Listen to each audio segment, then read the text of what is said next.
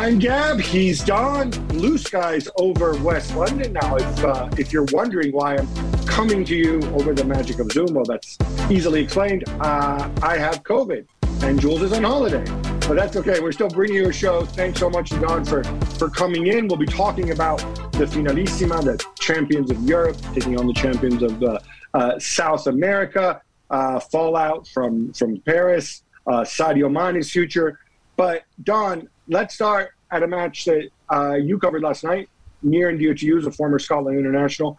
Scotland against Ukraine. I think it's fair to say that most neutrals generally like Scotland um, and will root for Scotland against most opponents.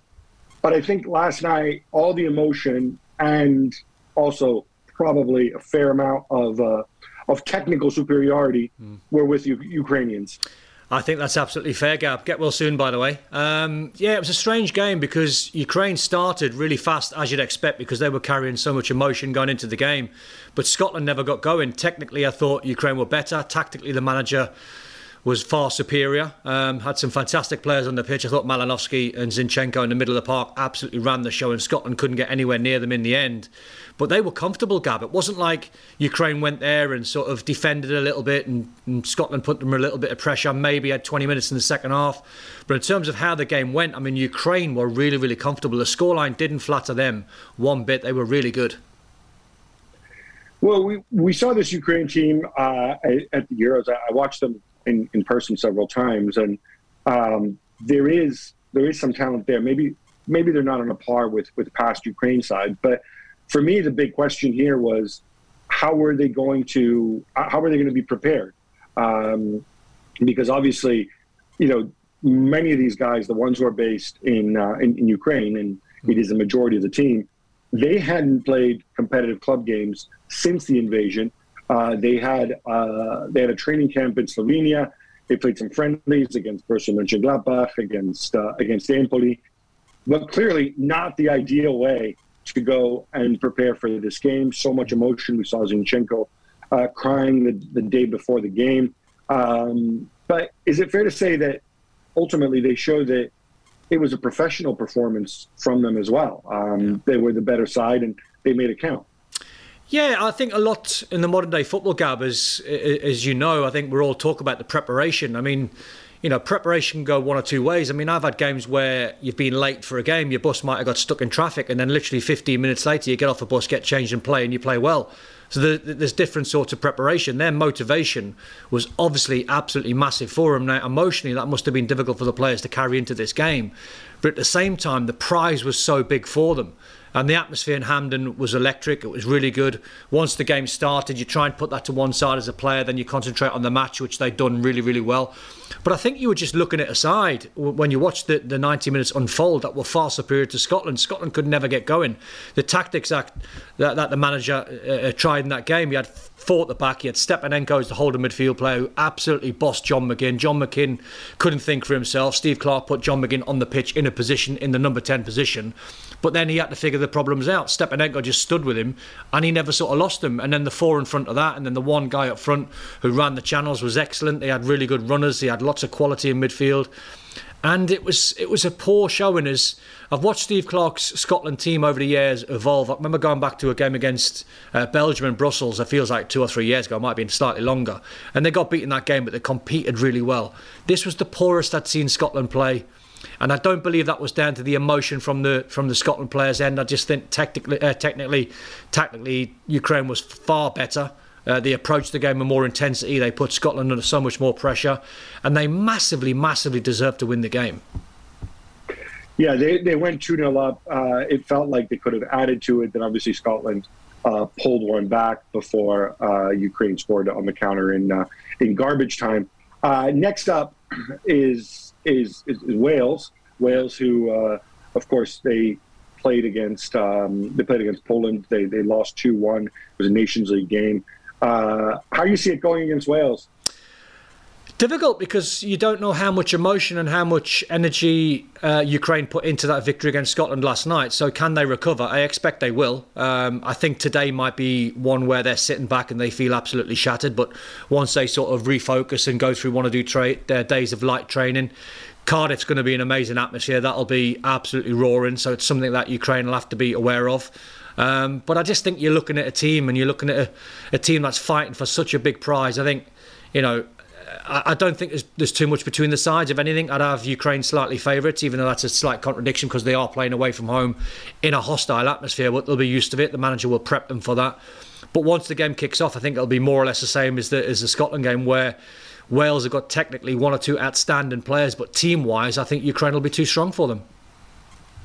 Yeah, and I think uh, again, it's going to be one of those games where most neutrals uh, will be 100%. I think uh, with uh, with Ukraine John, we don't want to put the cart ahead of the horse, um, as, as, as, they say, but um, should Ukraine advance against Wales, should they qualify for the World Cup, mm. there's going to be a weird situation where, you know, apart from those, I think it's six, seven players, obviously Zinchenko at Manchester City, or Yaremchuk at, at, at Benfica, Malinovskyi at Atalanta.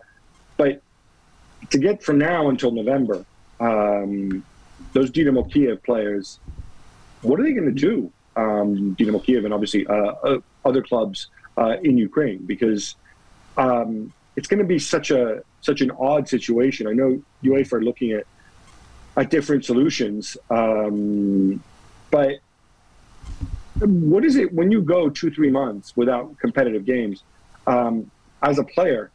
I, how does that affect you? Hugely, um, because it knocks you out your rhythm. I mean, you know, professional footballers these days are finely tuned athletes, and you have to keep going. You have to keep putting the minutes in. Your body clock has to be attuned to keeping fit and high level football, intense high level football. So, you know, sometimes a little break is good, but anything over sort of a week to 10 days, you'd start losing a little bit of rhythm. You might just get a little bit rusty. It's so difficult when we're talking about the Ukraine angle on the side of it and what they do and how they prepare and, and try and play friendly games and try and keep on top of things. Um, that's before you even start worrying about the nu- nutritional side of things, how much you're eating, how much you're taking in, how many calories you're burning, etc., etc. So for the players, it's going to be one where it must be so hard for the for the for the coaching staff, for the for the medical team, for the manager, for the coaches. Um, it must be a really tricky one to try and navigate how you try and keep your players at really top level uh, to play competitive football and play their best football. One of the things we see in international football is players playing different positions to what they play in their uh, in their club sides, and uh, you know we, we see it with David Alaba when he plays for for Austria uh, you know, playing in midfield, sometimes even as a number 10. Uh, and obviously, we see it with Ukraine with Zinchenko. Now, it's slightly different with Zinchenko because he was an attacking midfielder. He was a number 10 before coming to um, to Manchester City. Obviously, at City, he's played left back. Ukraine have two Premier League caliber left backs in Zinchenko and Mykolenko. Mm. So he moves into midfield. But I'm guessing the transition for him, uh, for him moving to left from left back into central midfield. It's less of a stretch because of the way Manchester City normally plays. I mean, you often see Cancelo and, and Zinchenko stepping into the middle of the park anyway, right? Yeah, absolutely. He, he made the game, Zinchenko, last night, Gab, look very, very easy because he's an intelligent player. I, I, I guess I would imagine with Zinchenko, and I, I, would imagine with most Man City players, you've got to be able to take information on board from your manager. And the contradiction to that is I was watching John McGinn last night and Steve Clarke put John McGinn into a number 10 position, and he more or less said to John McGinn, right, you're playing as a number 10. And their holder midfield player, their destroyer, Stepanenko, stood on him, and John McGinn couldn't really think for himself. He didn't know where to run. He didn't know how to take Stepanenko into different positions. So he was ineffective. Uh, I watched Zinchenko last night, as you know, playing left back for Man City, been a, a, a midfield player before. He stepped into the central position and just made the game look very, very easy. There was great rotation between him and Malinovskyi and Stepanenko. Stepanenko had the, the brains to sort of go to the right hand side. Then Malinovskyi was coming in deep, as you saw for the for Yarmolenko first goal, a long ball over the top, quality ball over the top, and the finish. But Zinchenko it makes the game look very easy because he's got a good football brain and he takes information on well. He's been schooled by Guardiola. And going into that game last night must, for him, obviously it must have been difficult because you're switching positions. But I've been a, a player myself where I played so many different positions. It actually quite, it's quite enjoyable. It's almost like you're playing one position. I wouldn't say you get bored with it, but when you go into a different position, it's like, oh yeah, I quite fancy this. This is new. And you go into another one, it's like, oh yeah, I'll try my hand at this one he's such an intelligent player. Yeah, I think you need to have a certain attitude uh, uh, to do that, which you obviously had done. Yeah. Uh, a word on Scotland, uh, and I was struck by this last night. Uh, I'm doing the FC show with uh, with, with, with Craig and, and, and Stevie. And the weird thing is, when you go on international duty, for some of these guys, like, um, and I say this with the greatest of, of respect, guys like um, Dykes up front and, and, and maybe Grant Hanley, when they play for Scotland, they're playing with a higher caliber of players than they are um, in their uh, for their club side. Yeah. On the other hand, if I'm Andy Robertson, I look up and instead of getting the ball to to Mo Salah and Sadio Mane, I'm getting it to Lyndon Dykes and Che Adams, which is not quite the same thing. No. Can you talk a little bit about about that transition and is it is it difficult? Is Yeah. it is it a big deal? Yes, it's difficult, and it is a big deal. It's hard. Um, as you said, if you're Andy Robertson, you've been tuned to finding Mo Salah for the last three years. So you bang it into his feet and you play the game from there. You're playing with Lyndon Dykes, no disrespect whatsoever, but he's one dimensional. He's very good in the air. I think the first five, ten minutes of the game, he won his flick ons, but that was about it. He's not technically brilliant where you can wrap balls in at his feet and midfield players like Billy Gilmour and McGregor can try and run off and, and join in. Che Adams, I think, is a very good player, but better when he's running over the top. So I think I watched the Scotland game last night, like I've been watching for quite a few years, and you think individually there's some really good players. I thought Aaron Hickey was the standout player for Scotland last night, playing at right wing back. I thought he was exceptional. He's had a brilliant season, as you know, with Bologna, but he was superb last night. But I think when you look at Scotland what Steve Clarke's got to work with, and he's probably got six or seven really, really good, strong players. The rest of it falls a little bit short, and one dimensional. I think with, with with one or two players, I think is the is the right term to use because international level is a whole new ball game. It, it, it is Sod's law with uh, with Scotland when you know you look at Robertson, you look at Tierney, you look at Hickey. Yeah, he played on the right, but obviously he normally plays uh, left back. You've got uh, Tierney, of course, was injured, but when they're all fit, you've got It's you've got ridiculous. three three left backs, I right? know, I know. It's just- imagine. How's your luck? How's your luck? Scotland produced three unbelievable players. Where do they play? All play left back. Um, I, I wondered about that dynamic too because there was one incident when at two one, you know, Scotland were charging. I, there was a situation where the ball fell. I mean, the reason I asked that about teammates and making the transition, there was a situation where the ball fell to Andy Robertson's uh, weaker foot um, in the box, and instead of instead of having a pop and, and even just kind of putting his, his laces through it from there, um, you know, he he tried to recover, tried to make a pass. I'm wondering again if that is kind of being on an, on automatic playing for Liverpool, where you're in a great position in the box, it's on your weaker foot. Yeah. You'd still for Liverpool, you'd still want to pass because there's there'll be other guys who are open, other guys who are here. Last night, you know, with hindsight, maybe he should have taken it because odds are, if he tries to pass it, they're not going to get it back for a while. Exactly, and, that, and that's your thought process when you play for Liverpool, and you you've got a ball that you think, oh, it's on my weaker right foot. Should I take a swing at it? Well, no, because there's Sadio Mane, there's Mo Salah, there's Firmino, there's Jota, there's Diaz, etc., etc. So you find the best solution. You you, you you work out and you problem solve. I always think with professional footballers, and I say it in commentary, and I try to say it not all of the time because it can get a little bit stale, but the whole essence of professional sport, whichever sport you're into, if you're watching Roland Garros, if you're watching tennis or golf, it's problem solving. And you watch Andy Robertson last night, and he didn't find the best solution. He had a ball on his on his right foot. He could have found with Liverpool a better player. Last night, he must have been thinking, who do I look for? Oh, they're not there. I'll take the shot on. In the end, he got closed down and made the complete Yeah. wrong decision. So he didn't problem solve in that second. John McGinn had the big chance, Gab. He had, a, he had an open goal. Yes, it was at 2 0, so the scoreline might have been slightly different. It's not just like John McGinn scores, it would have been 2 2 because Ukraine had good chances in the game. But Scotland didn't manage the game last night, Gab. They, they weren't good at problem solving. It's like they played, they got put into a position. Can we go and beat Ukraine? Can you go and think for yourself? Can you problem solve? And Scotland, and not just Andy Robertson, but a fair few of them last night, they weren't good enough.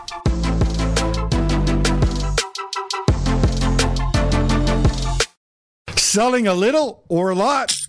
Shopify helps you do your thing. However, you cha-ching. Shopify is the global commerce platform that helps you sell at every stage of your business. From the launch your online shop stage to the first real life store stage, all the way to the Did we just hit a million dollar stage? Shopify is there to help you grow. Shopify is your no excuses business partner. Sell without needing to code or design. Just bring your best ideas, and Shopify will help you open up shop. What I love about Shopify is how no matter how big you want to grow, Shopify gives you everything you need to take control and take your business to the next level. Because businesses that grow, grow with Shopify. Sign up for a $1 per month trial period at shopify.com slash gabjuls, all lowercase. Go to shopify.com slash G-A-B-J-U-L-S now to grow your business, no matter what stage you're in. Shopify.com slash gabjuls. So, Gab, Finalissima was played last night. This is brand new to me. What is it?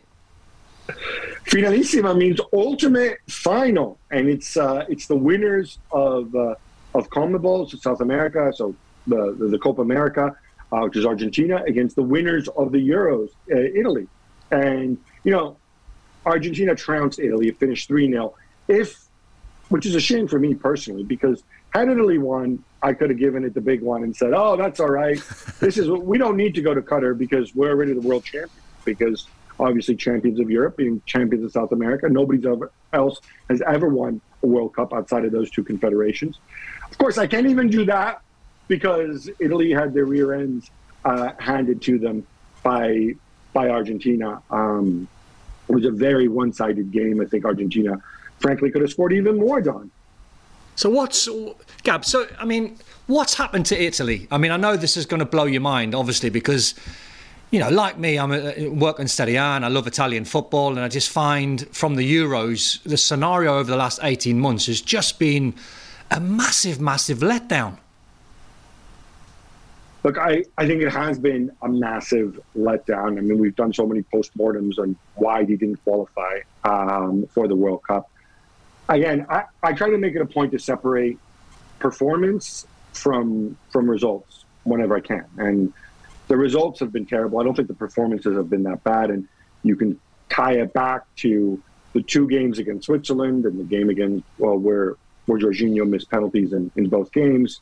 Um, but Italy, I thought, easily had the upper hand uh, in certainly in one of them, and against Bulgaria, where they mindlessly threw the game away when you know they could have scored three or four.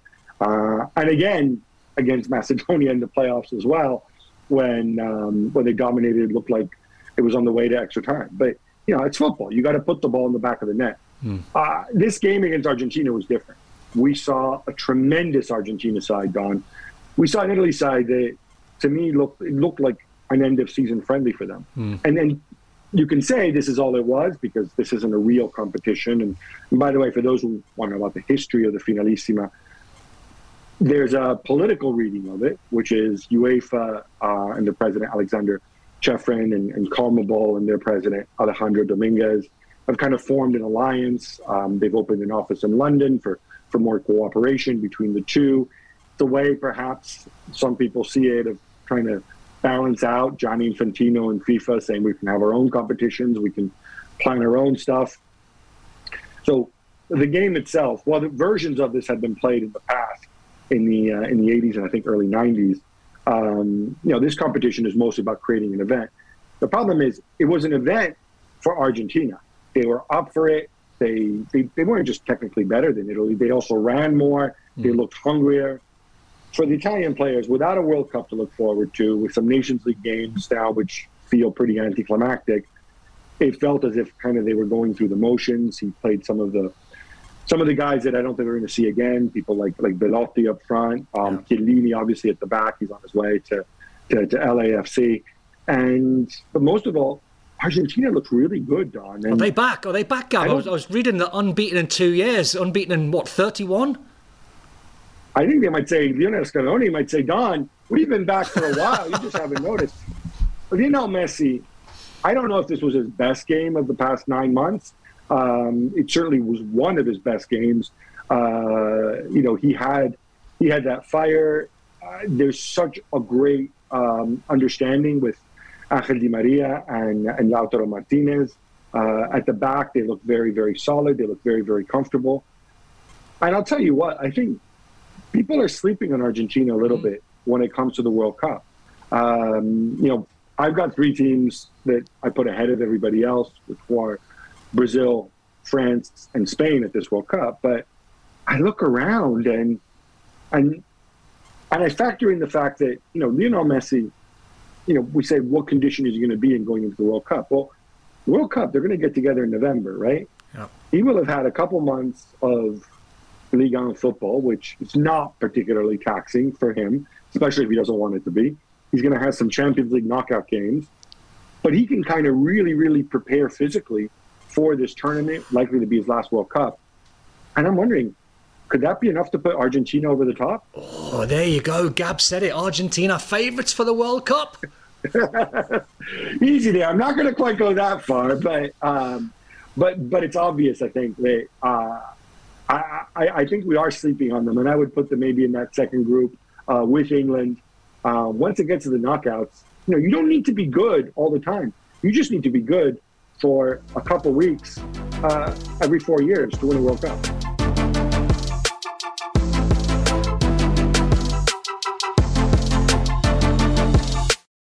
We're driven by the search for better. But when it comes to hiring, the best way to search for candidate isn't to search at all. Don't search, match with Indeed. If you need to hire, you need Indeed. Indeed is your matching and hiring platform with over 350 million global monthly visitors, according to Indeed data, and a matching engine that helps you find quality candidates fast. Ditch the busy work. Use Indeed for scheduling, screening, and messaging so you can connect with candidates faster. Join more than 3.5 million businesses worldwide that use Indeed to hire great talent fast. And listeners of this show will get a $75 sponsored job credit to get your jobs more visibility at indeed.com slash gab. Just go to indeed.com slash gab right now and support our show by saying you heard about Indeed on this podcast. Indeed.com slash gab. Terms and conditions apply. Need to hire? You need Indeed. All right, enough finalissima. How about some quick hits? More fallout from the chaos at the Stade de France for the Champions League final. Don, both UEFA and the French authorities are going to launch investigations, but in the meantime, we already know that one of the early claims that 40,000 Liverpool fans showed up with fake tickets um, is incorrect. It was actually less than 3,000, according to French police. Well, 3,000 is 3,000 too many, but rightly so having an investigation, Gab, because I had friends um, who were at the game outside the stadium and you know they were really really edgy. They were quite nervy at, at, some of the scenes that they were seeing. I mean i mean fake tickets is just absolutely ridiculous but the scenarios that we saw outside the stadium in 2022 should never ever happen. You should be able to go to a football match these days and be comfortable um, I had a friend who was quite handy, shall we say, a boxer who's about six four, six five, can look after himself. And he even said, he said the the scenes outside the stadium were, were quite chilling. He went there was locals that were sort of uh, trying to get at young kids and women and, and, and mugging and, and, and thieving, etc., etc. And the scenes outside the stadium were quite distressing. I mean, there was some brilliant quotes from some Real Madrid fans who I thought came across outstanding after the game, and they were saying if the Liverpool fans weren't as well behaved, there might have been one or two tragedies. So I think in the end, looking back at it, we were quite lucky that there was no fatalities. Um, but there certainly has to be an investigation into what happened because 40,000 fake tickets, tickets, as was alluded to, was obviously way, way off the mark, and that was a ludicrous thing for UEFA to try and put at the Liverpool fans. Well, it was outrageous. I thought. I mean, to be fair, it wasn't UEFA. It was it was the French Interior Minister um, who came out uh, and, and, and, said this. I mean, you know, you said three thousand fake tickets is is is, is three thousand too many. I would agree. To be fair, I think a lot of these is not a case of Liverpool fans sitting on their computers at home and and, tr- and making mm. fake tickets. It's people buying tickets on secondary markets and being sold fake tickets. I think that's that part of it. I think is is one thing which hopefully we can we can solve pretty simply. I think you know mm. Liverpool as a club have handled themselves admirably, but one lesson that's obviously it's obvious to learn here is no more paper tickets. There's no reason these can't all be digital tickets. They were all digital yeah. tickets uh, at the Euros. Um, Liverpool chose to print tickets for whatever reason. I think we have to accept that you know in 2022 these need to be digital tickets, which are much harder to um, harder to forge. But I think the other big thing is I don't know that we'll get justice out of this. I just want us to learn a lesson here so that this never happens again. And because th- th- this can't happen like this. It's, it's mad. Same, totally agree. Uh, Gab, Milan have new owners. Uh, Redbird Capital have taken a majority stake in the club, 1.2 billion. Yeah, and if it sounds like a lot, it's I think because it is a lot. It's the second highest uh, valuation of, of, any football club that's been sold after Chelsea. Chelsea obviously sold uh, very recently, and you know that's 1.2 billion for a club that doesn't have a stadium. Um, you know, or certainly don't own their own stadium, of course. Um, although they do have a plan to do it. One of the interesting thing is they're taking a majority stake, but the current owners, uh, Elliott, are gonna are gonna stick around. Um, I think that's very important in terms of continuity. I think it's very important also that Paolo Maldini and, and Ricky Massara are going to go um, and uh, and extend their contracts, which were expiring.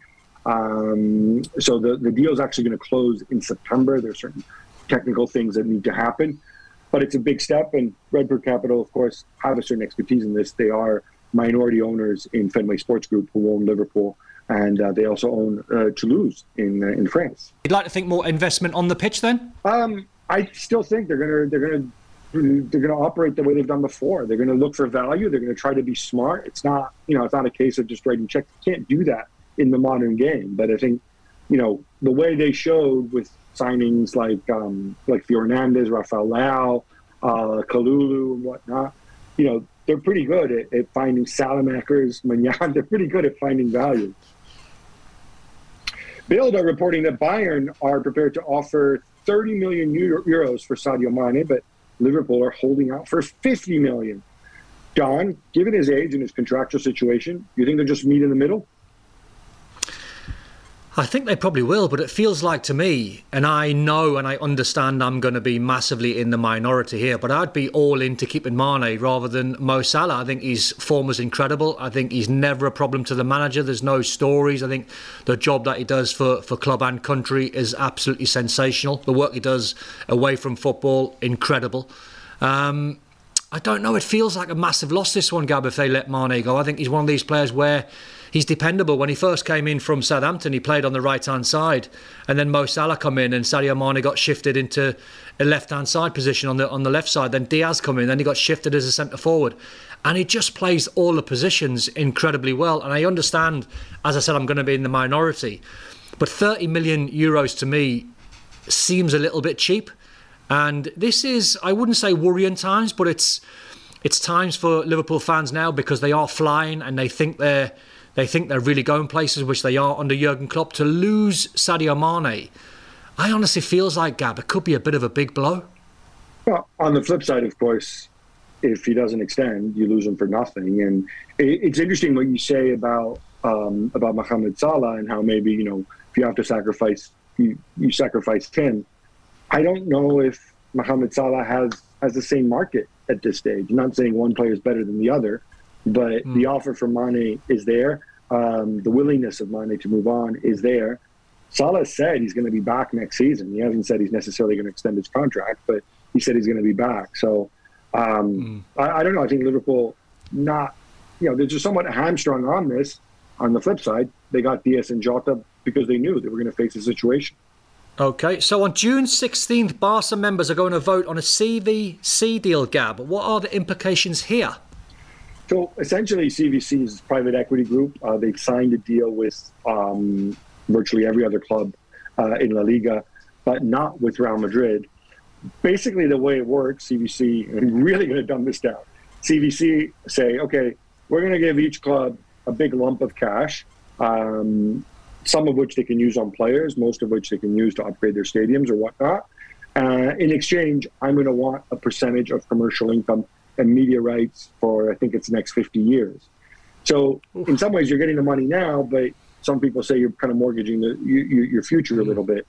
The implications are important because Barcelona still have very severe um, uh, spending cap restrictions. I'm not sure what the right decision is because there's so many elements. Um, but basically, uh, they need to do this. The, the argument to do this is going to be we need to do this so that we can uh, kickstart our, our summer uh, transfer market. Sticking with Barcelona, multiple sources reporting that Manchester United are keen on Frenkie de Jong, though maybe he's not so keen on moving. Um, does this make sense to you, Don? What would you do if you were Frankie? If I was Frenkie de Jong, I wouldn't go to Man United. I think Man City, if you're going to go anywhere, seems a better fit to me uh, with their style. I think going into Man United at the minute under Ten Hag feels like a little bit of a lottery. We're not sure how much money and what quality of players are going to be coming through the door. I mean, obviously a brilliant player. So from Man, United's point of view, I mean, why not target him because he's a brilliant player? Um, and Ten Hag obviously knows him, and his style would certainly, and I say this loosely, fit Man United. But he's too good, in my opinion, for Man United. I think he's an absolutely wonderful player. Uh, Romelu Lukaku continues being linked with a move back to Inter. I mean, Romelu Lukaku's story again, Gab. What's going on here?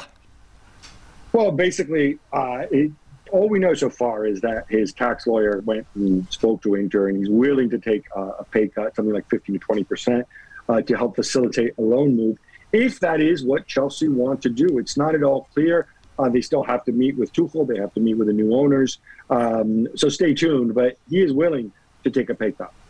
Paul Pogba's time at Manchester United has come to an end, and he leaves the club as a free agent. Don, it's fair to say he didn't fulfill expectations, but he's not entirely to blame either. Since you love percentages, I want you to tell me how much is down to injuries, how much is down to the club uh, and the managers he had, and how much is down to Pogba himself? Oh, there's a lot of it down to Pogba himself, Gab. There has to be. I mean, I would imagine something like 75% down to Paul Pogba because you know, you take away the players that he's playing with, the different managers, etc. You've still got to be professional. You've still got to have pride in your performance. Doesn't matter what you do. If you're a professional footballer, you wake up every day and you're playing, obviously for the for the badge on the front, but you're you're playing for the name on the back as well. You're representing yourself, your family, your reputation. So I mean, only Man United could have a player lose him on a free pay a hundred million pound for him and lose him on a free again. I mean, I don't know where he goes. I don't know what you think. Whether it's PSG, whether it's back to Juve. Um, there's a talented player in there, but to be considered the world's best, and I know the talent's there, and he's won a World Cup and he's won trophies. You have to be incredibly consistent. You look at people who plays in this position, people like Luka Modric, five Champions Leagues, ridiculous amounts of titles and trophies behind him. You wonder why Paul Pogba can't get this thing going. I maybe it's just all this hanging out with Juls that I've done, but I'm much more charitable towards uh, towards Pogba than you are. I think the injuries played a big part.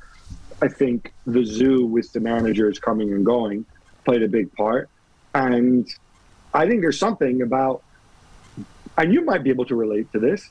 Big, tall central midfielders who've got a little bit of skill. When things go badly, they're often the ones who are targeted the most, aren't they, Don? Why?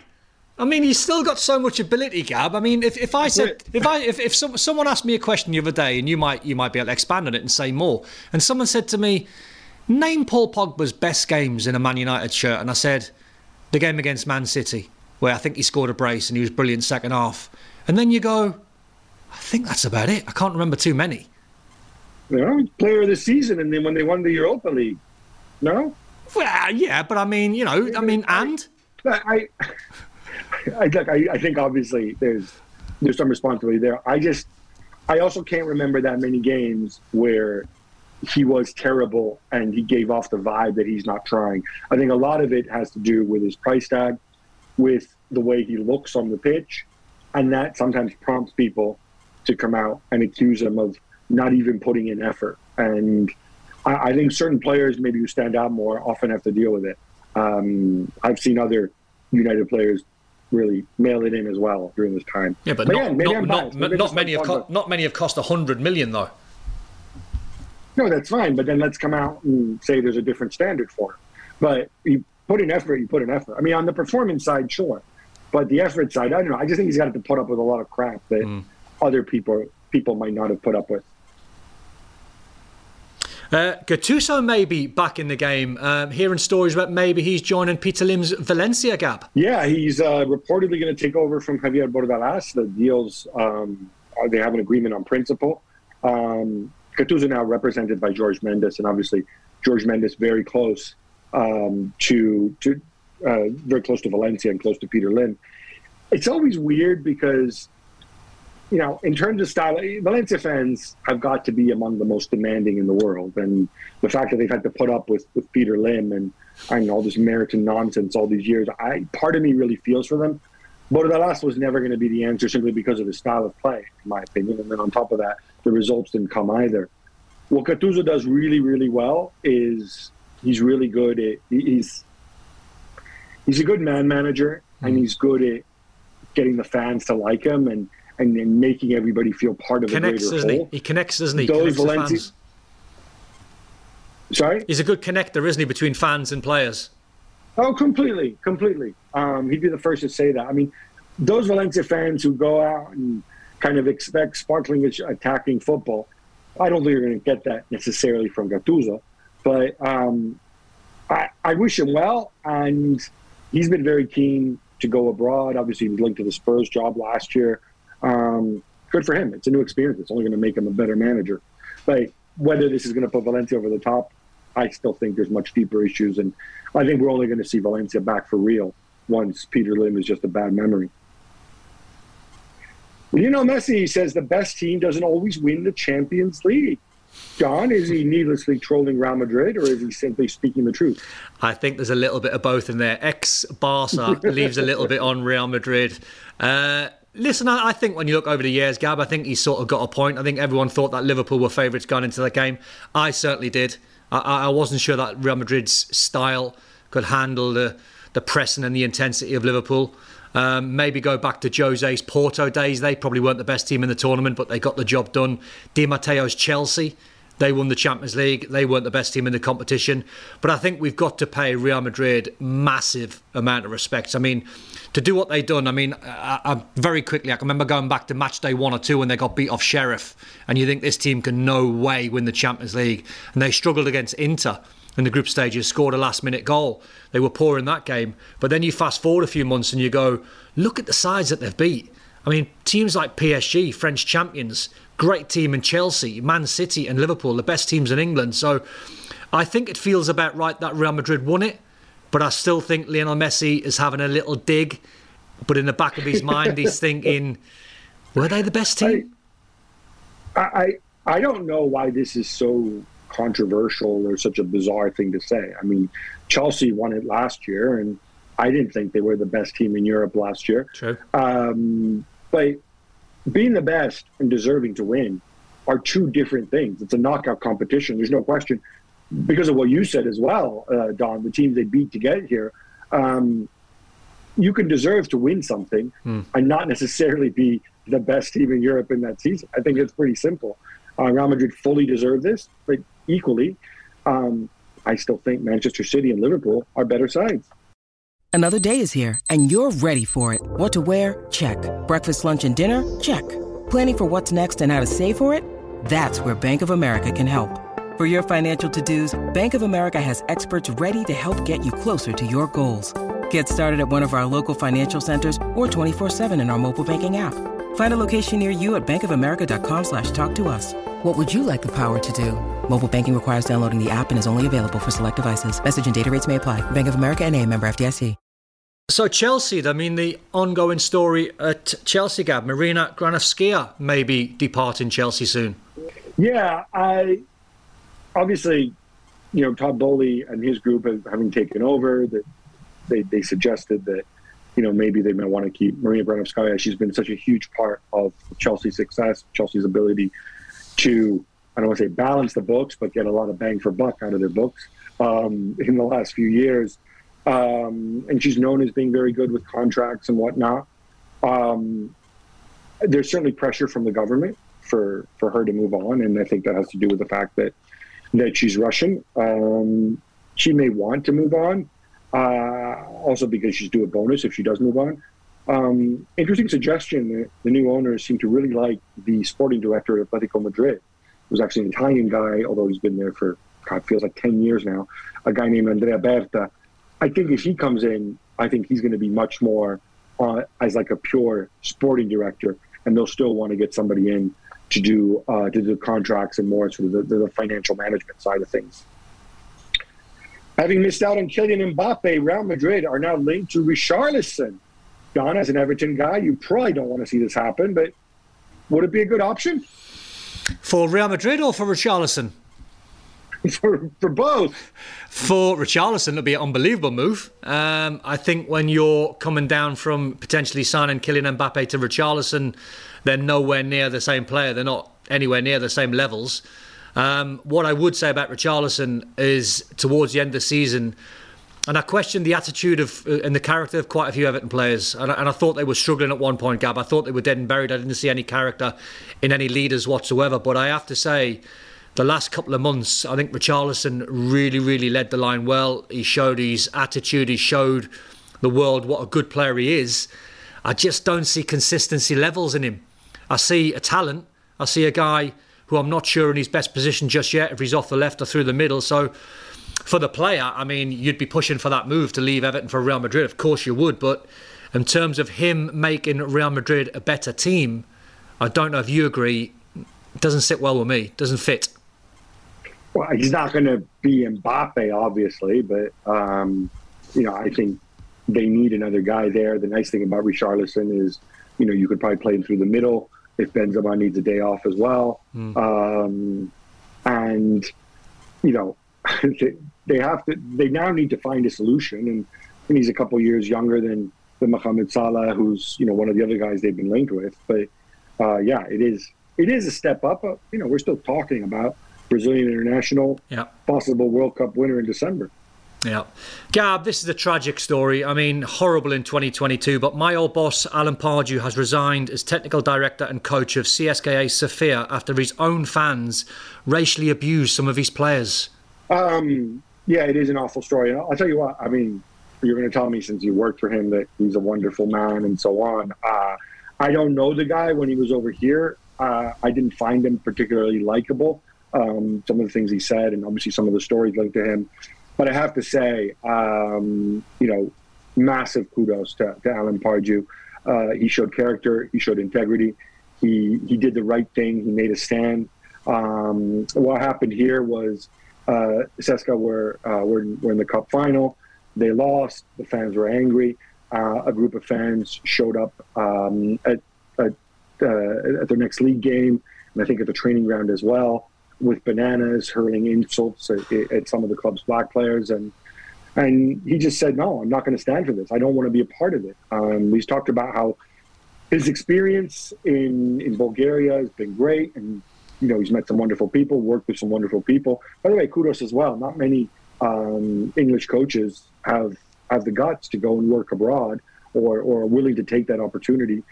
He did, um, but he took a stand, and and and hopefully people people will notice, and because this is entirely unacceptable. So while it is certainly tragic and, and horrible what happened, I also take the positives out of it that people in the game um, are saying no more, and we're not going to work under these under these circumstances. But tell me, is he actually a lovely man?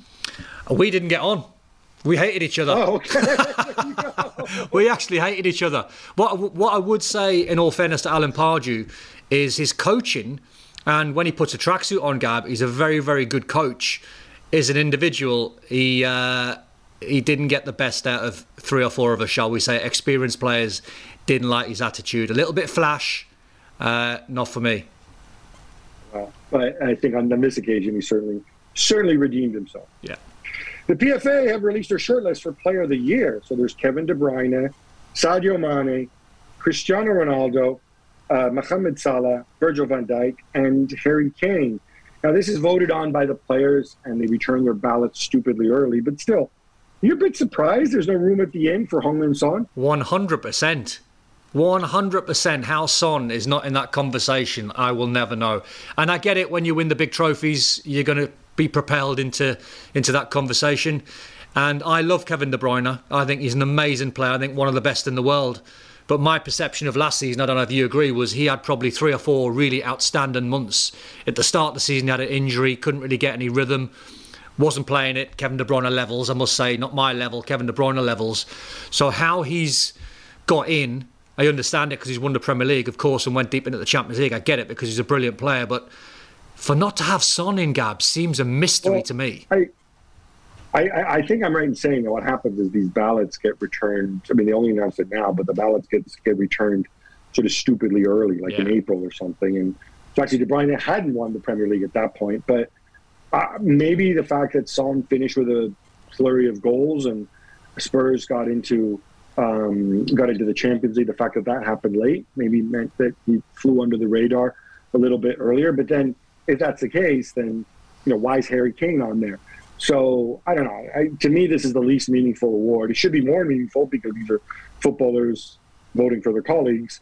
But to me, there's just a lot of people who don't take it seriously, and I think some people got in here just on reputation. Yeah, well, this is going to interest me, Gab, being a Newcastle fan, because we're going to be linked with everyone in the summer. So, Iran striker Hugo Etik- Etikike, have I pronounced that right? Is being linked with Newcastle. Juls loves him.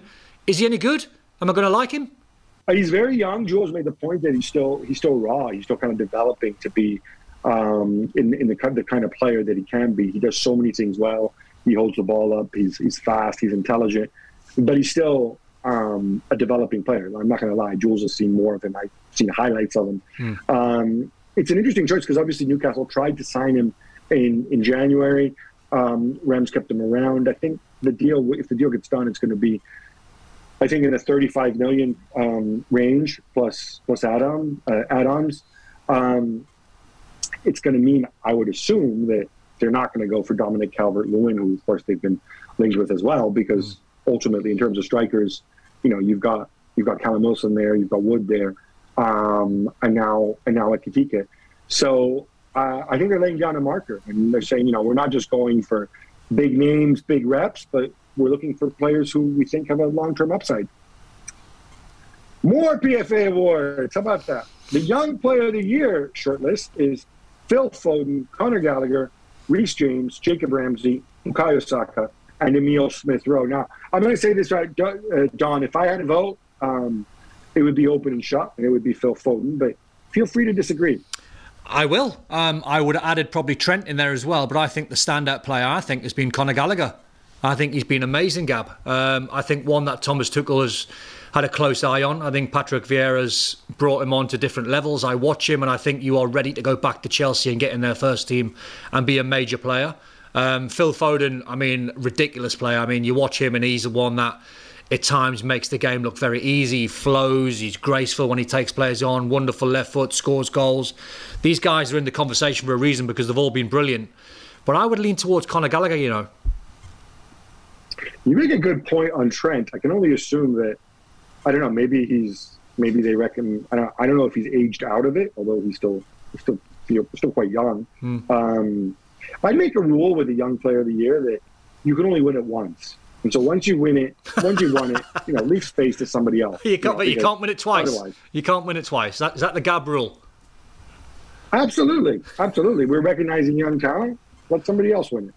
Fair enough. Uh, sticking with the PFA awards, I hear Reece James' sister is a brilliant player, and she's on the shortlist for the Women's Women's Young Player of the Year award, even though she's only played 107 minutes. Gab.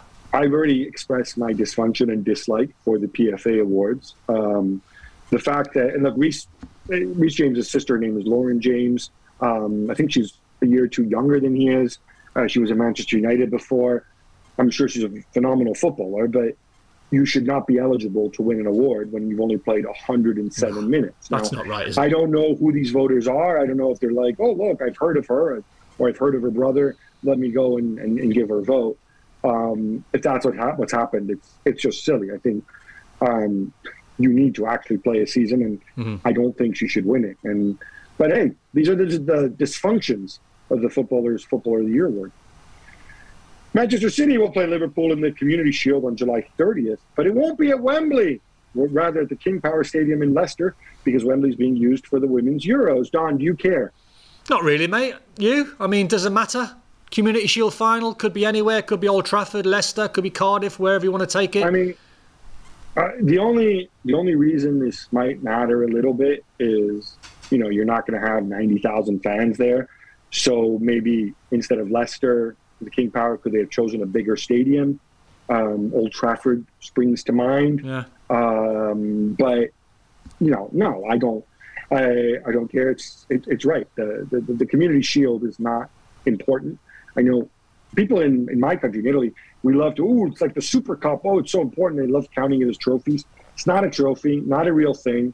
So, no, nobody cares. Yeah. Go ahead, play it at Leicester. I lost it. I lost it 5 4, I think, or 4 3 against uh, Cantona's Leeds side. So I'm not bothered, mate. It doesn't really count. If I had won it, I would have said absolutely it matters. But I lost it. Right, what's happening? I'm reading in the Telegraph that Mike Riley could re- be replaced as a Premier League referees with Howard Webb as one of the candidates. Yeah. Um, look, I don't think it's a secret that um, it's been a rough year for Premier League referees, maybe even a rough couple of years. Um, and according to the Telegraph, a lot of clubs are putting pressure on the PGMOL, which is the uh, which is the body that supplies and trains the referees um, for Premier League matches, to go and make some major changes. They're going to add the staffing levels. and they're going to um, they're going to add, I think, a, a psychologist. They're going to uh, overhaul the way they um, the way they operate a little bit. Uh, I I've met Mike Riley. I really, really, really like Mike Riley um, as a person. I think some of the problems they've had have to do with the fact that certain referees stuck around way too long. There's no there's no age limits in the Premier League, and you know obviously we know that that that Moss and, and Atkinson, some of these guys are are um, are moving on. Um, if there's going to be a generational change, maybe there could be a broader change. But um, you know, if I were to ask you, I mean, you watch football from around Europe. Mm. Do you think the officiating in the Premier League the last two years has been as good as the football? I think we're. I think we're in my mind, obviously through COVID times and through new VAR times. I think these referees have had it tough. Um, I certainly think when you're watching some of the, the, well, a lot of the games, decisions could be better. They could be made a lot quicker. I still think. I don't know if you agree, Gab. I think there has to be communication, whether that's um, via audio to let the fans know what's happening inside the stadium because it feels a little bit it feels odd to me that if you're sitting on the couch indoors you've got more information watching a game of football on TV than you have if you're a paying customer inside the stadium. You're not really sure what's going on regarding VAR I don't know if that's anything that you think could be done or improved on. I mean that that I agree with you there. That that's more of a procedural thing. I think you know, it would certainly help. And, and to some degree, they tried doing this kind of unofficially by the broadcasters. They should explain if we, when VAR intervenes and makes a certain decision about why that decision was made. But I think more more generally, there is kind of a, a, a generational overhaul in Premier League referees. I think there's there's been a bunch of guys who, you know, have been around for a long, long time, well before VAR. I don't know that they're necessarily suited to operating in a VAR environment. And I think the PGMOL has to be empowered to make the changes that they, feel that they need to make. And mm. when you've got a bunch of, of older referees who've kind of been there, done that, I think it's harder to make those changes. You're going to be more conservative. Um, whether you need to change Mike Riley uh, or not, or simply change the way the PGMOL operates, um, that's a question above my my pay grade. But mm. for me, the last couple seasons as a whole, um, have not been good. Gab, do, is is that a thing abroad when you watch Serie A and La Liga? You know, the, you, you, mentioned there about the the referees in England can play or can certainly play on and, and ref at a certain level for a, for a, whatever age they want. Is there an age limit in Serie A? Do you know? Yeah, I mean they follow the FIFA guidelines, which is 45. Right. And you know you've had, and then the reason they have those guidelines in place is. Um, it's not so much that you suddenly become a bad referee after 45, but it has to do with the legacy of, of officiating. It has to do with helping to develop yeah. kind of the next generation of, of, referees, opening up spots for them. Um, it has to do with the fact that, you know, refereeing is not really a lifetime career. So it's always the assumption, even though they're professional, that these guys are going to have other jobs that they're going to want to dedicate themselves to. I think one of the issues that once referees became professional um, and you know they could make a nice living in the Premier League. If they had side gigs, those kind of um, went by the wayside a little bit, and so you know these guys probably wanted to stick around past 45 a few more years so that they could make some money because some of them I think weren't very clear on what they were going to do next. You know, they can't all go into the PGMOL or work on referee education. Gareth Southgate has said that maybe if England had shown more confidence and quote talked a bit more about winning the Euros from the start rather than just reaching the final, then they would have actually done it. Um, Don, do you understand what he's saying? I sort of get what he's saying, but how do you measure that? Like, oh yeah, like let's talk about it a little bit more. That means that might give us a little edge, and we could actually win it. I don't know how you how you read too much into that, Gab, because if you talk about a competition and you say, yeah, we're going to win it and we're confident, and you lose it, you look like a bit of a numpty. You look like a little bit of an arrogant fool. So I understand why or what Gareth Southgate's saying. I think he wants his players to express a little bit more confidence and, and actually believe in themselves a little bit more but at the same time, it feels a little well, bit dangerous.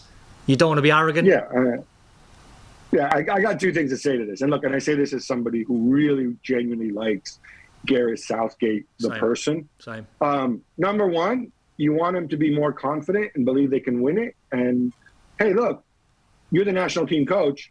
Why don't you talk about it? Why don't you seize the responsibility? Why don't you come out and say we were semifinalists in the World Cup before?